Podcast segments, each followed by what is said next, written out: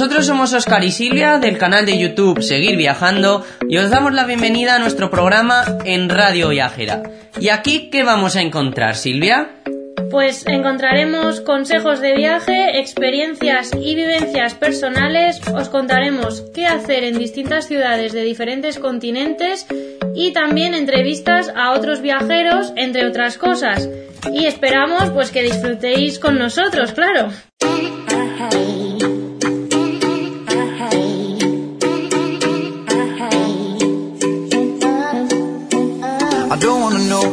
En este tercer episodio vamos a hablar sobre París. Vamos a explicaros mmm, cómo reservar vuelos, eh, cómo se visitan los monumentos o museos, cuáles son los más in- importantes, es decir, qué ver o qué visitar en París, miradores, etcétera. Y al final terminaremos con una entrevista a otro canal de viajes sobre Disneyland París, ya que ellos conocen mucho más que nosotros sobre este tema, más que nada porque nosotros aún no hemos ido. No hemos estado.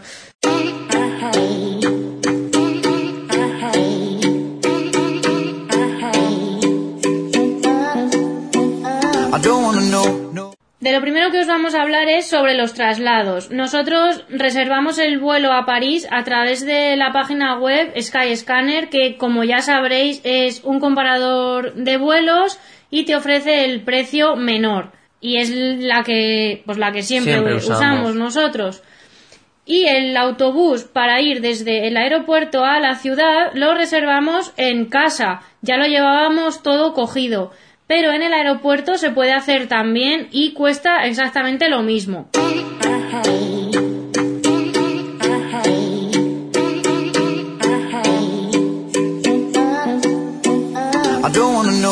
El segundo punto que queremos tratar es el de la Paris Pass. Es una tarjeta que en realidad está dividido en tres partes y eh, da acceso a todas las atracciones, museos, transportes, como el autobús, el metro, etcétera. Y decimos que se divide en tres partes porque eh, lo que te dan es una tarjetita que sirve para visitar las atracciones, por así llamarlo de alguna manera, un librito que es para visitar los museos y un ticket que es válido para el transporte. El transporte es ilimitado con este ticket que te dan durante los días que tú hayas reservado eh, la Paris Pass, ¿no? Y puedes usarlo pues en el bus, en el R E R, en el metro, en lo que tú quieras. De la Paris Pass deciros que se reserva para días enteros, por lo que recomendamos que lo uséis a primera hora de la mañana. Es decir, si vosotros usáis la Paris Pass a las cinco de la tarde, a las doce de la noche de ese día ya se contaría como un día de uso de la tarjeta. Se pierden horas, claro. Por eso decimos que mejor que empecéis a las ocho de la mañana a usarla, para que tengáis el día completo. Nosotros cuando estuvimos en París la reservamos para dos días y nos costó ciento diecisiete euros mmm, por persona. Eh, en total lo estuvimos calculando, mmm, calculamos los precios de todo a lo que habíamos ido y nos hubiésemos gastado doscientos ocho con noventa euros, por lo que nos ahorramos noventa y uno con noventa euros por persona. Solo en el primer día ya amortizamos ciento uno con sesenta de los ciento diecisiete euros que cuesta la Paris Pass. Está muy, muy bien. Merece mucho la pena. Para, sí. Si quieres, claro, esto es si te gusta ver muchísimas cosas. Si no, pues obviamente no. También y... visitar las webs de los eh, museos y demás, porque mmm, en algunos de ellos, si eres menor de veinticinco años... y miembro de la Unión Europea, es gratis, eh, también algunos domingos hay algunas cosas que también son gratuitas, etcétera.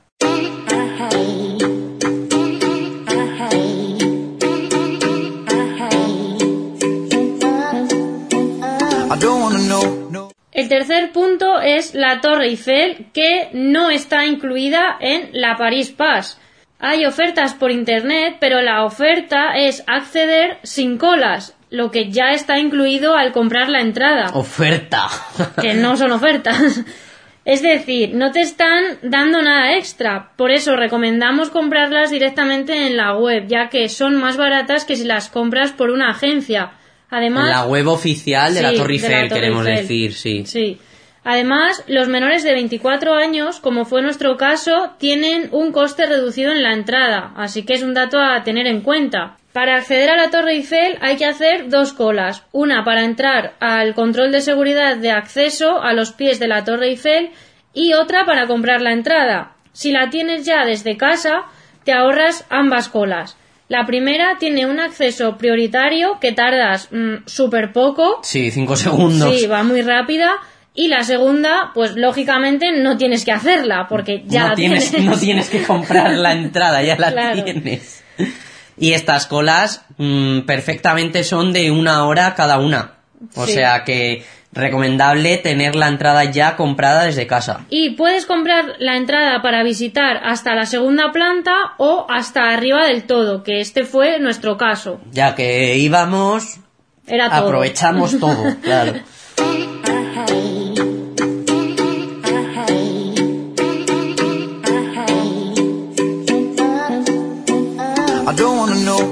El cuarto punto del que os queremos hablar es el del transporte. Y tenemos que deciros que hay tickets para metro, para bus o tren, el R E R. El precio del metro es de uno con ochenta y el del autobús dos euros. Pero hay packs de diez que permiten ahorrar entre un veinticinco o un treinta por ciento, ya que el ticket sale a uno con cuarenta y cinco en lugar de uno con ochenta que cuesta el metro, ya que los packs de diez cuestan catorce con cincuenta euros. Y estos tickets permiten hacer transbordo en el plazo de una hora y media, pero estos transbordos han de ser metro-metro, bus-bus, rer-rer, o tranvía-tranvía, también puede ser.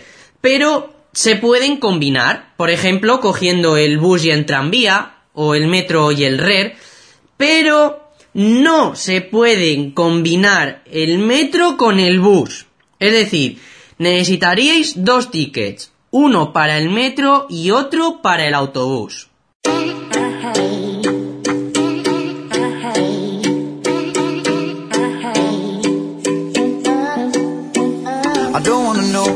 En quinto lugar, os vamos a contar qué ver o visitar en París y os vamos a ir enumerando los principales sitios mmm, que consideramos más sí, importantes de la nosotros. ciudad, sí.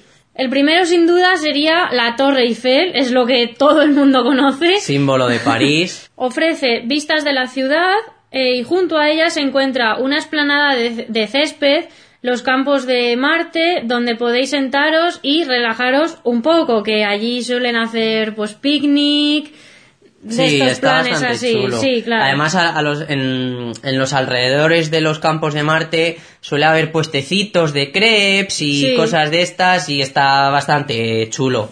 También gente vendiendo cosas. Sí. Claramente. Eso sobre todo en Trocadero, que es justo el lado opuesto al campo de Marte. Pero creemos que está mucho más masificado, teniendo en cuenta que en, en todos todo, los sitios hay gente. Exactamente, sí. que vais a encontrar gente por todas partes. Otro lugar de interés sería la Catedral de Notre Dame. La entrada a la catedral es gratuita. Lo que sí que cuesta dinero, aunque no sé exactamente cuánto, la verdad ahora mismo, es subir a las torres. Pero si tenéis la Paris Pass, está incluido. Y recuerdo que nosotros hicimos una cola como de hora y media para sí. subir a las torres, Muchísimo. que no da acceso prioritario la Paris Pass. En cambio, cuando estuvimos en Londres, sí que daba acceso prioritario en sí, un montón dos, de atracciones. Hacen dos colas y tú con tu tarjeta pasas ya por otra. La Paris Pass no... Yo creo que en ningún no. sitio tenía acceso prioritario. No, yo creo y la que verdad no. que es algo que se agradece mucho porque ganas tiempo. Y en las torres nosotros recomendamos subir porque tienes vistas de la ciudad bastante buenas con el río Sena y tal. Y aquí es donde se, vas a ver las famosas gárgolas y la gran campana que aparece, por ejemplo, en la película de Disney del Jorobado de Notre Dame. También tenemos el Museo de Orsay, que es una antigua estación de trenes y posee obras de arte de todo tipo, esculturas, pinturas, de todo. Otro museo que a mí personalmente me gustó mucho y que tenía ganas de visitar era el Museo de l'Orangerie. Se encuentra en la Plaza de la Concordia que es donde antiguamente se guillotinaba a la gente, siendo el caso más famoso o más conocido el de María Antonieta. Y en este museo principalmente pueden verse los nenúfares de Monet. Y es que no se trata del típico cuadro pintado y ya está, sino que las salas son circulares u ovaladas, mejor dicho, y a lo largo de toda la sala están estos murales pintados sobre la pared. O sea, es que es una preciosidad, la verdad. Otra cosa que nosotros hicimos con la Paris Pass, y aunque no es algo imprescindible claramente, es una cata de vinos. Lo hicimos porque nos lo incluía esta tarjeta y la verdad es que nos gustó mucho. Haces un recorrido en el que te van explicando con una aplicación de móvil, tienes toda la información, te la tienes que descargar antes y vas visitando las distintas salas y puedes ir viendo los suelos en los que se hacen los vinos, qué sabores hay, qué olores, cómo se embotella el vino y cómo se etiqueta, y al final llegas a un pequeño bar donde te dan a probar tres tipos de vino, eh, blanco, rosado y tinto, a la vez que te explican a qué sabe cada vino. Por ejemplo, te dicen que el vino blanco es fresco, que el rosado es dulce o que el tinto es áspero. De qué región francesa proviene cada uno. Es una experiencia muy buena si se tiene tiempo, claro. Nosotros lo teníamos, entonces decidimos claro. bueno, hacer algo diferente. Si no estuviese incluido en la Paris Pass, aunque quizá, aunque tuviésemos tiempo, no lo hubiésemos no, hecho. Seguramente no. Me suena que eran treinta euros por persona, pero bueno, la verdad que estaba muy bien, estaba muy bien, sí. Otro lugar súper importante es el Museo del Louvre. Pero tienes que saber qué quieres ver, ya que se necesitan varios días para visitarlo, porque se trata de un museo que tiene nada más y nada menos que veinticinco kilómetros cuadrados, y recoge obras de arte, pinturas, esculturas, y está todo dividido por zonas. Tenéis la antigua Grecia, la antigua Roma, las pinturas italianas, y nosotros fuimos a visitar la zona de Grecia, donde vimos la Afrodita de, Me- de Milo, más conocida como la Venus de Milo, la antigua Roma, que aquí nos quedamos impresionados cuando vimos una de las esculturas que ya vimos en Roma en la Plaza de las Cuatro Fuentes, que decíamos, es que es curioso ver algo que ya has visto en otro sitio, ¿no? Y luego, como no, la Mona Lisa, la Gioconda, y aquí es donde más gente hay aglutinada. Y el cuadro lo ves desde una distancia bastante considerable, ya que hay una cuerda que ponen y que no se puede traspasar. Y está dentro de un cristal, la, el cuadro. Se toman muchas molestias en protegerla, porque es que la han intentado robar. Hay gente que la ha tirado ácido, piedras, en fin. Es que la han hecho de todo, sí, la han hecho de todo. Otra manera de conocer París, si se tiene poco tiempo, es un bus turístico. Se trata de un autobús que lo puedes contratar durante veinticuatro horas o cuarenta y ocho horas y puedes subir y bajar tantas veces como quieras en cualquiera de las paradas habilitadas. Te dan unos cascos y según vas pasando por los lugares más emblemáticos van contándote datos interesantes sobre ellos. Un lugar que nos gustó mucho y que también nos impresionó es el Arco del Triunfo. Además de verlo, puedes subir arriba, desde donde se tienen unas vistas es que espectaculares, vamos. Es el mirador, yo creo que más nos gustó. Sí, sin duda. Ya que, por ejemplo, a diferencia de la Torre Eiffel, ¿no? Desde el Arco del Triunfo puedes ver la propia Torre Eiffel, que además queda junto a la cúpula de la Catedral de los Inválidos y permite sacar una foto preciosa, vamos. O sea, queda la Torre Eiffel a un lado y pegada la cúpula dorada. Es que es súper bonito. Nosotros sí. Además fuimos al atardecer y es espectacular cómo el sol se va escondiendo por los campos elíseos. También además se ve el Sacré-Cœur, que es el mirador que más nos gustó, vamos, es que no hay... Sí, sin duda, sí, porque no además como lo pudimos ver al atardecer, pues lo hizo también... Sí, especial, sí, sí. Yo creo que por eso quizás... Otro mirador que tiene París es la Torre Montparnasse y puedes comprar la entrada tanto para subir de día como de noche. Nosotros creemos que de día es mejor ir al Arco del Triunfo, pero por la noche sí que recomendamos este mirador para ver París iluminado desde un punto más alto. Además, el mayor espectáculo es ver la Torre Eiffel iluminarse. Se ilumina por la noche a cada hora en punto durante cinco minutos, eso es. Y la verdad es que eso es algo que está muy bien. Y desde la Torre Montparnasse, claro, es que se ve perfecto, vamos. Sí, de hecho estábamos ahí, todo el mundo sí. se puso de repente a mirar y dijimos, y claro, ¿qué pasa? Estás ahí prácticamente en silencio, ¿no? Y de repente oyes, ¡oh! Dices, algo ha pasado. Otro lugar que creemos que es imprescindible visitar en París es el barrio de Montmartre y el Sacré-Cœur. Es un barrio alternativo, diría yo. Es como, es distinto a lo que es París, en nuestra opinión, claro. Con sus callecitas estrechas, los suelos de adoquines. Aquí es donde podréis probar además los famosos macarons a tan solo ochenta céntimos. Decimos esto así emocionados porque en todos los sitios a los que vayáis os van a cobrar unos dos euros por cada uno, que son sí, pequeñitos, no es pero... Más. Y si no es mal, porque en sitios era más sí, caro. Sí, sí. Y bueno, aquí os estamos hablando de una chocolatería llamada La Garnicole y están buenísimos, vamos. Nosotros os recomendamos, sin duda, el de frambuesa. Y a esta chocolatería merece la pena, aunque solo sea entrar y visitarla, ya que tienen esculturas, eh, yo que sé, de la gárgola, de Notre Dame, recuerdo, o de la sí, Torre Eiffel... de chocolate. Sí, las esculturas en... son de chocolate. Y son bastante grandes también, que no es así pequeñito. No, no, claro, sí, sí, son bastante grandes.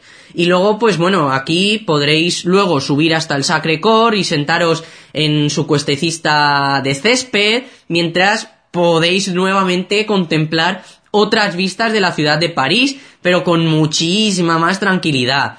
Nosotros dentro del Sacré-Cœur no entramos, pero sí estuvimos por los alrededores y podéis encontraros con paredes de pintadas, de hecho es el llamado también barrio de los pintores, o músicos callejeros muy, muy buenos.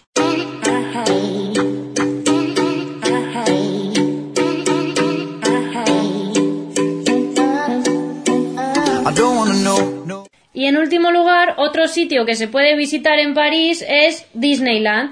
Pero esto merece un capítulo aparte, ya que hay que dedicarle un par de días solo al parque. Sí, de hecho hay gente que dice, me voy a París, pero no van a París. Solo van aquí, van a claro, Disney. Claro. Nosotros aún no hemos ido juntos, está pendiente, pero quienes sí que han ido son Noelia y Carlos del canal Noe and Carl y Disney Contigo, y ellos van a ser quienes nos cuenten algunas cositas sobre el parque.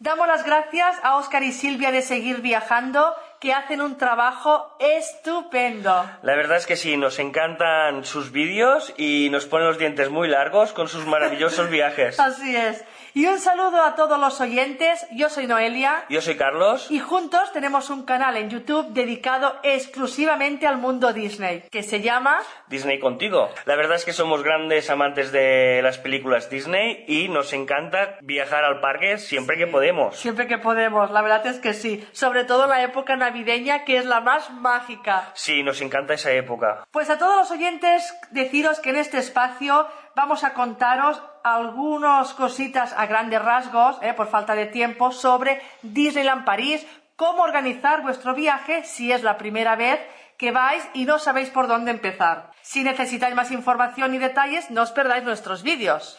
Sí, os invitamos a todos a, nuestros, a nuestro canal de, de, dedicado a Disney, ¿vale? Como ya os hemos dicho antes, y allí os explicamos cómo ahorraros un dinerillo organizando vuestros viajes, la opinión sobre los restaurantes, las atracciones y espectáculos y cositas así. Sí, como por ejemplo nuestros blogs de cuando viajamos al parque de Disneyland París. Sí, efectivamente.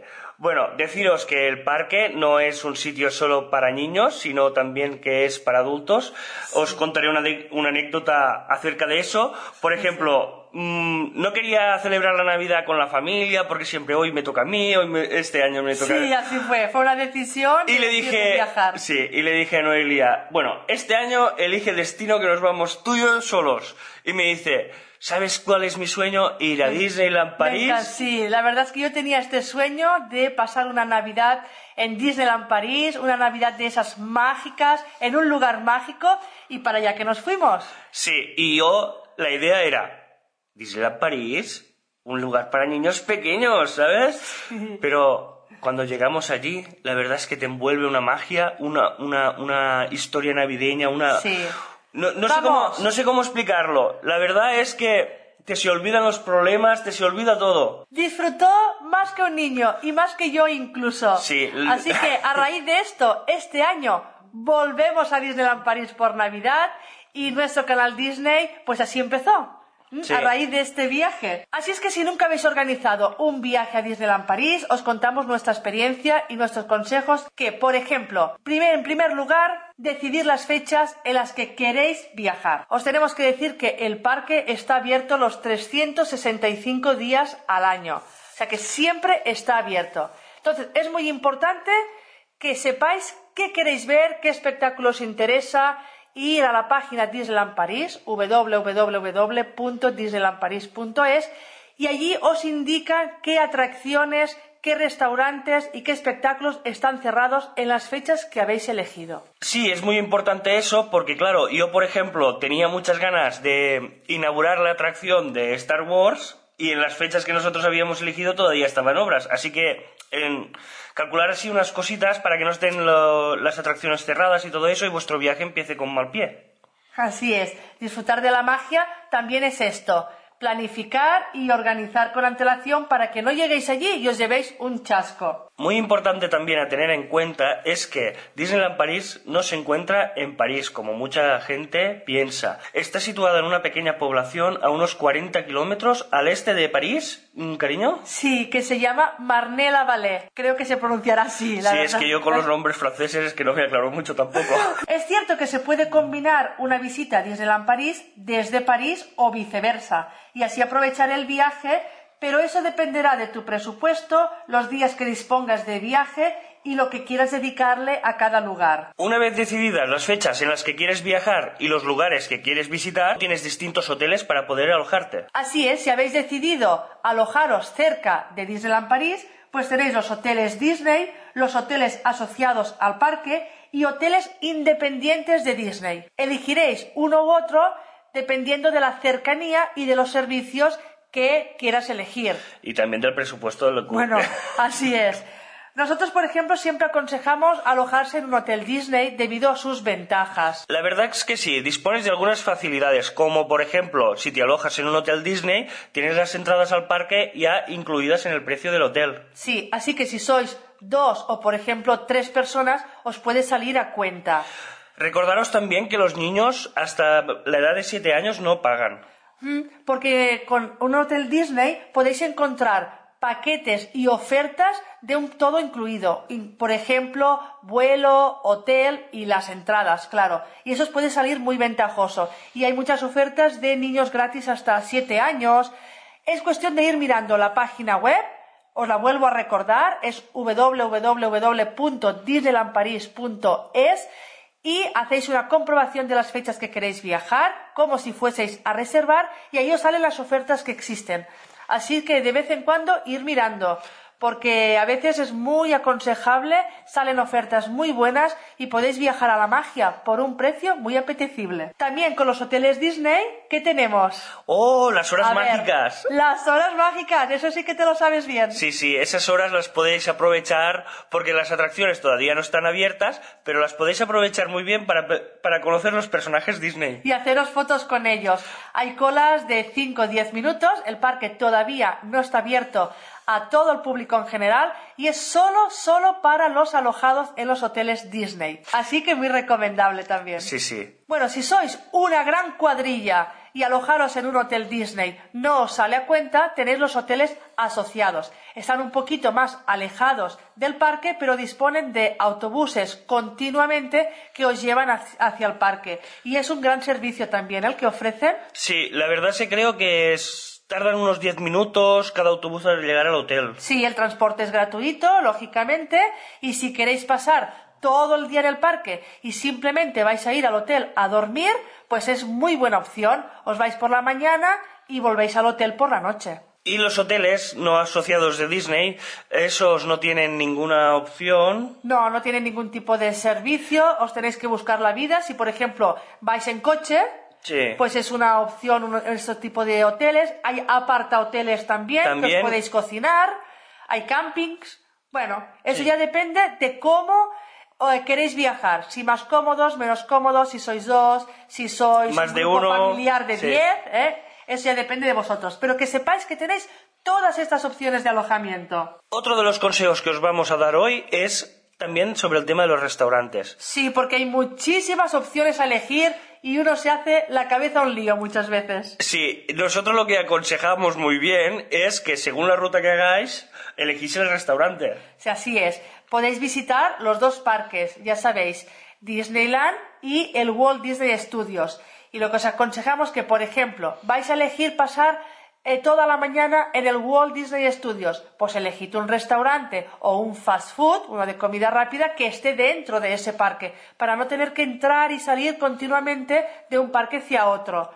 ¿Mm? O sea, es haceros una ruta y elegir el tipo de restaurante en el lugar donde vayáis a visitar. Recordad que los restaurantes se tienen que reservar con un mes de antelación. A ver, no es que sea obligatorio, pero sí que es muy aconsejable, puesto que suelen estar muy, muy llenos.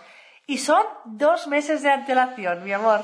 ¿Dos meses? sesenta días. ¿Cómo se nota que hago yo las reservas? Sí, la verdad es que sí. Todo se encarga ella. Los fast foods no es necesario. Ahí no se hace reserva. Pero, por ejemplo, los que son tipo buffet o servicio de mesa, sí. Os aconsejamos que no os podéis perder, perder el de Ratatouille en el Walt Disney Studios, que es una pasada. Efectivamente, ese del Disneyland Studios es maravilloso, pero hay otro que también me encanta mucho, que es el Agrabah Café. Ay, sí, el Agrabah Café, como si estuvieses eh, en Marrakech mismo. Incluso la comida es muy marroquina, uh-huh, con cuscús, tagín, Lo, los dátiles, ¿eh? rellenos. Anda, que oh. nos ponemos las botas cuando vamos. Y en cuanto a fast food, os aconsejamos el Hakuna Matata. Sí, el Hakuna Matata es muy buen fast food porque tienen pizza, macarrones y los niños suelen comer bastante bien allí. Sí, es un poco, nos separamos de la hamburguesa con patatas fritas y lo mejor es que tiene espectáculo en vivo. Nos encanta esa ambientación del Rey León. Y en cuanto a buffets, un lugar con estilo victoriano Ay, y, realmente, y realmente precioso.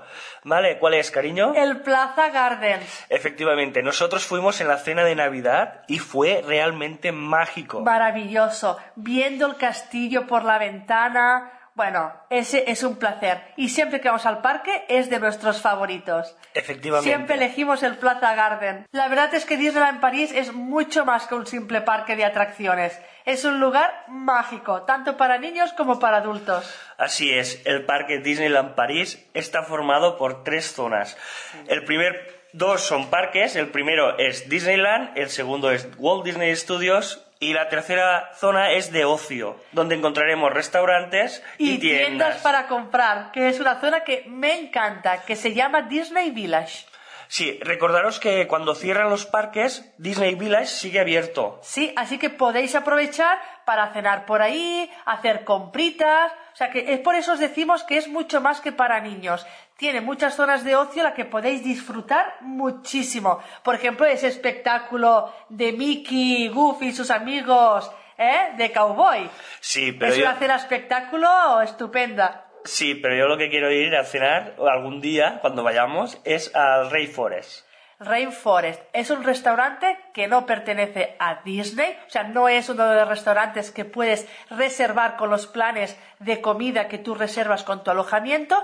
Está dentro de la zona Disney Village y es precioso, ambientado en el libro de la selva. Es un restaurante que nos encanta. Sí, en uno de nuestros vídeos podéis ver la entrada de, del restaurante donde Noelia se pega un gran susto con una de las decoraciones que hay allí. ¡Ay, la serpiente del techo!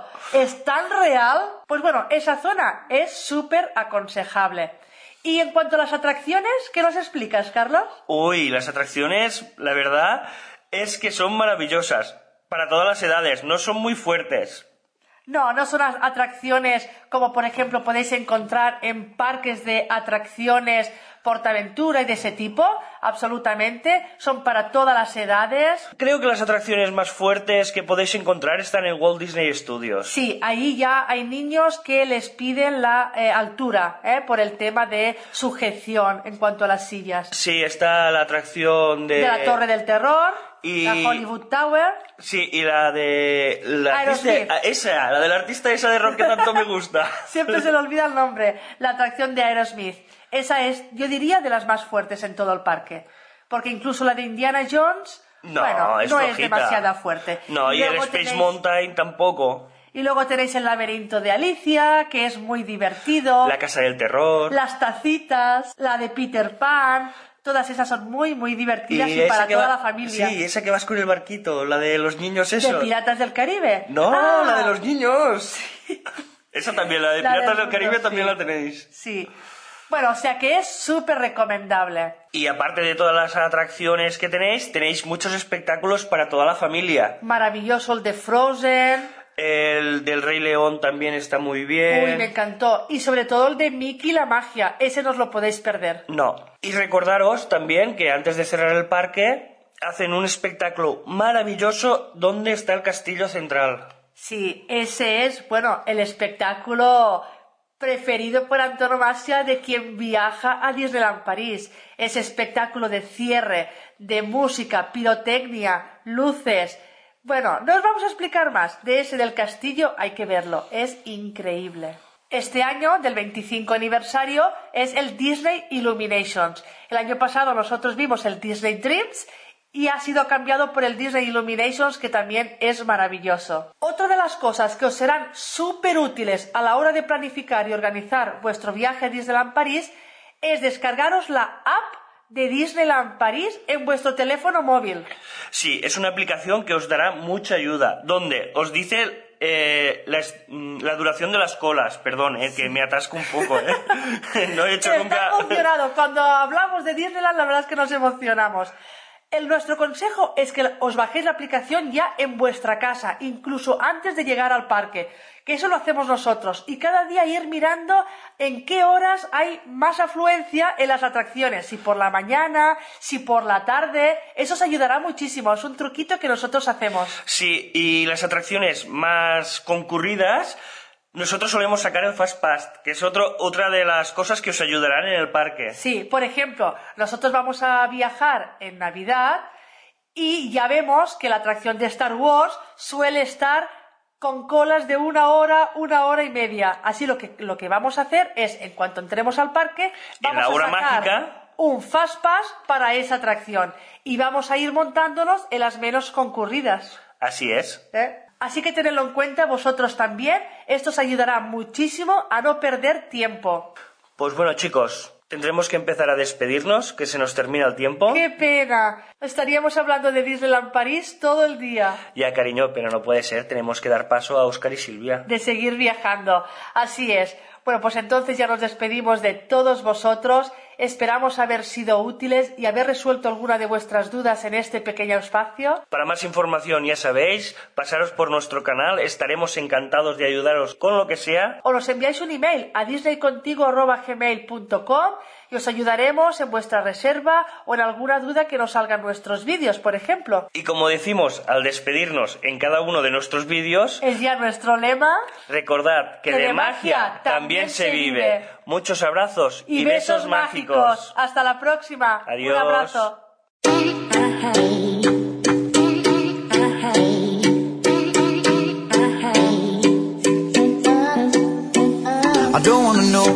Bueno, pues esperamos que os sirva lo que nos han contado nuestros compañeros de viaje, Noelia y Carlos, sobre Disney. Nosotros ya os hemos dicho que tampoco sabíamos mucho, no hemos ido juntos y yo he ido, pero tenía, no sé si catorce años o algo así, ha pasado mucho tiempo. Ya ni te acuerdas. Seguro que eso ha cambiado un montón y claro, pues ahí ya, yo iba con mis padres que ni... Ni, ni he reservado yo el cómo ir, ni claro. Sé cuánto cuesta. No es lo mismo. No es lo mismo, exactamente. Y luego, pues, cositas sobre París, esperamos que os sirva todo lo que nosotros os hemos contado. Tenéis muchísima más información en nuestro canal de YouTube, Seguir Viajando. De hecho, tenemos un vídeo dedicado exclusivamente a cómo organizar el viaje, por, y es uno de los que más éxito han tenido sí. en nuestro canal. Nos lo hacéis saber así a través de los comentarios, que, que bien, que incluso que habéis ido, habéis seguido estas recomendaciones y que habéis aprobado, aprovechado el tiempo un montón. Y bueno, pues nada, simplemente a todos los que nos escucháis y a los que nos veis, agradeceros que incluso confiéis en lo que nosotros hemos hecho para luego aplicarlo vosotros también. Y nada más por hoy. Recordad, como siempre, que podéis suscribiros en nuestro canal de YouTube, Seguir Viajando, también seguirnos en las redes sociales bajo el mismo nombre, así como en el blog que también tenemos, seguir viajando blog punto com. Y también podéis descargar los podcasts en iTunes, iVoox, y seguir a Radio Viajera en sus redes sociales y visitar su web radio viajera punto com. Nos escuchamos en la próxima emisión.